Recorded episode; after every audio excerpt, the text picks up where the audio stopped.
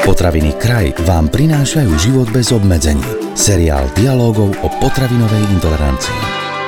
Celiakia je najčastejšie geneticky podmienené autoimunitné ochorenie v Európe. Jeho podstatou je neprimeraná reakcia organizmu na kontakt s lepkom, teda bielkovinou niektorých obilnín. Na svete postihuje v priemere jedného človeka zo 130 a jej výskyt sa zatiaľ z neznámych príčin zvyšuje.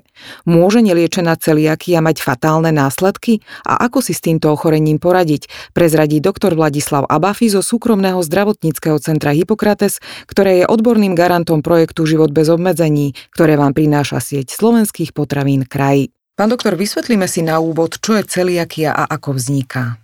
Celiakia je ochorenie, ktoré sa radí medzi autoimunitné ochorenia a vzniká tým, že telo reaguje na e, lepok, ktorý je normálne obsiahnutý v našej strave. Niektoré štatistiky uvádzajú, že celiakia bola ochorením detí. Dnes sa vyskytuje najčastejšie u ľudí medzi 45. a 60. rokom života. Koho teda najviac postihuje? Áno, je pravda, že kedy si bola celiakia predovšetkým ochorením detí, nakoľko sa diagnostikovala v mladom veku, v predškolskom, školskom veku, e, pretože deti neprospievali, hľadala sa príčina a prišlo sa na to, že je to otázka gluténu, a, e, ktorý sa nachádza v našej potrave. Dnes sa e, ťažisko presúva do vyššej vekovej kategórii medzi 45. a 65. rok, čo je aj dosť prekvapujúce. Na druhej strane ani to nie je až také e, nezvyčajné, nakoľko keď zoberieme náš životný štýl a naše potraviny, tak e, je možné, že ten lepok e, pôsobí aj v tom vyššom veku. Vraj sa kedysi týkala najmä žien, stále to platí? Ženy boli v tomto viac zastúpené. Dnes e, je to tiež e, viacej zastúpené ženami aj v tom vyššej vekovej kategórii. Skúsme sa pozrieť ale aj na dedičné faktory. Do akej miery sa predpokladá, že ak má celiakiu matka, zákonite ňou bude trpeť aj dieťa? E, väčšinou celiakiu zistujeme buď v tom mladšom veku, alebo u tých starších. Ale vždy platí zásada, že by sme mali tých najbližších príbuzných vyšetriť geneticky, aby sme e, vylúčili alebo potvrdili, že aj u nich je nejaká genetická zmena, eventuálne zistili, odkiaľ dieťa, e, eventuálne dospelý, zobral túto genetickú odchýlku. Čím pacienti trpia, keď majú celiakiu? U tých e, menších detí, pokiaľ si to nedobre všimneme, že dieťa neprospieva, že je chudšie, že nevládze, že je zadýchané, má aj ďalšie príznaky, vyvinie sa anémia a podobne, e, zvyšená lamavosť kosti. To sú všetko príznaky, ktoré by nás mali nasmerovať na to, že tam niečo nie je v poriadku s strebávaním a so spracovaním stravy. A u tých e, dospelých, vzhľadom na to, že tá celiakia môže prebiehať v rôznych formách, tak tam je to rovnako ako u tých mladších. Vyskytuje sa anémia, vyskytuje sa neprospievanie, nechutenstvo, únava chronická, ktorá sa pripisuje všetkému inému. Vždy treba proste hľadať príčinu a myslieť aj na to, že to môže byť otázka lepku. Tak ako pri iných intoleranciách, prípadne alergiách, aj tu existujú rôzne typy celiakie? Celiakia má niekoľko fóriem, vždy záleží od toho, akým spôsobom ju diagnostikujeme. Štandardná diagnostika celiakie sa robí z krvi a z gastrointestinálneho vyšetrenia, to znamená gastrofibroskopie. Z krvi sa určujú protilátky proti tzv. endomíziu a z gastroskopie sa robí odber na historickú vzorku, po ktorej spracovaní vieme, či tá sliznica e, tenkého čreva je alebo nie je postihnutá. No a potom záleží od toho, či ten pacient má alebo nemá klinické prejavy pretože je možné, že tá forma celiakie môže byť klinická, čiže jednoznačne prebiehajúca so všetkými prejavmi, aj s pozitivitou historické vzorky, aj s pozitivitou protilátok proti endomíziu, ale môže byť forma latentná, subklinická, ktoré síce nemajú klinické prejavy, ale majú zmeny histologické. Zhrňme si teda, čo všetko musíme v rámci diagnostiky podstúpiť. V rámci diagnostiky e, musíme podstúpiť určite odber krvi, to znamená e, zistiť protilátky.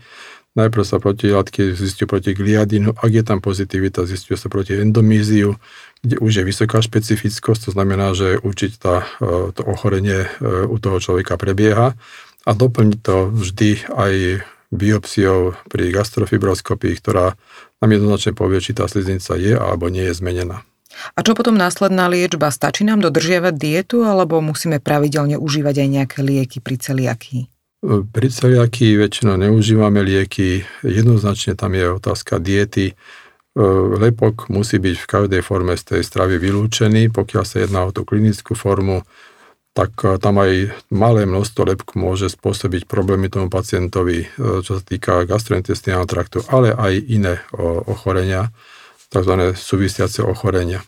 Lepok sa nachádza hlavne v niektorých druhoch obilnín, nie len tam. Čomu všetkému by sme sa teda v jedle mali vyhnúť a čím to môžeme nahradiť, ak trpíme celiakiou? E, lepok sa skladá v podstate z gluteninov a z gliadínu, ale to hovorím o pšenici. Ten gliadín môže byť v raži, v ovse a tak ďalej nahradený inými e, gliadínmi. V podstate jedine tá e, dieta, vyhýbať sa všetkým obilovinám, dať si pozor na e, iné potraviny, to znamená e, nejaké ochucovadla, zahusťovadla. E, typické napríklad je káva, kde sa môže do tých tzv. hotových káv primiešavať obilovina, alkoholické nápoje, pivo, destiláty napríklad, kde všade ten lepok proste nájdeme.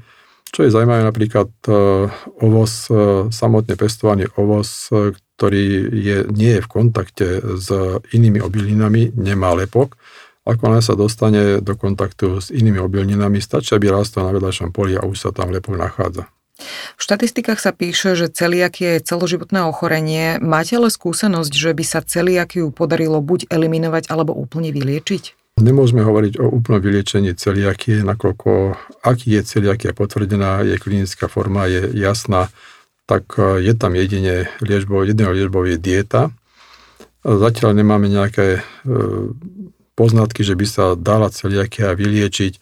Samozrejme, po diete, nasadení diety je ten stav zlepšený po dvoch, troch, niekedy štyroch mesiacoch, ale niekedy aj po roku tých starších ročníkov sa ten stav dramaticky zlepší a potom by som asi s tým lepko nezačínal.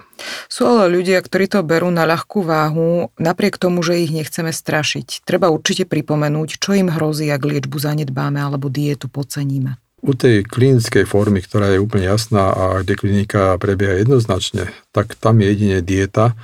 E, pacient na to sám príde, že keď e, dodržuje poctivo dietu, tak nemá žiadne obťaže.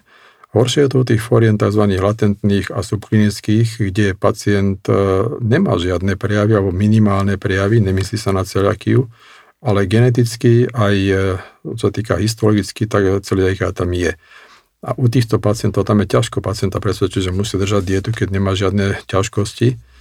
Mm, samotná e, dieta je to samotnou vlastnou liečbou, a pokiaľ pacient by to nedodržiaval, tak e, dostanú sa potom neskôr s časovým odstupom aj ďalšie príznaky, ako je anémia, ako je osteoporóza a podobne vo vyššom veku, čo sú všetko prejavy, ďalšie prejavy e, nedostatočnej e, strebávaniu potravy.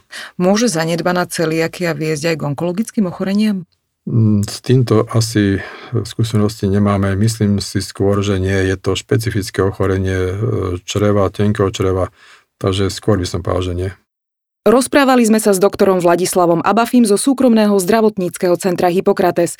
Máme pre vás pripravené aj ďalšie zaujímavé informácie, tak si nás vypočujte aj na budúce.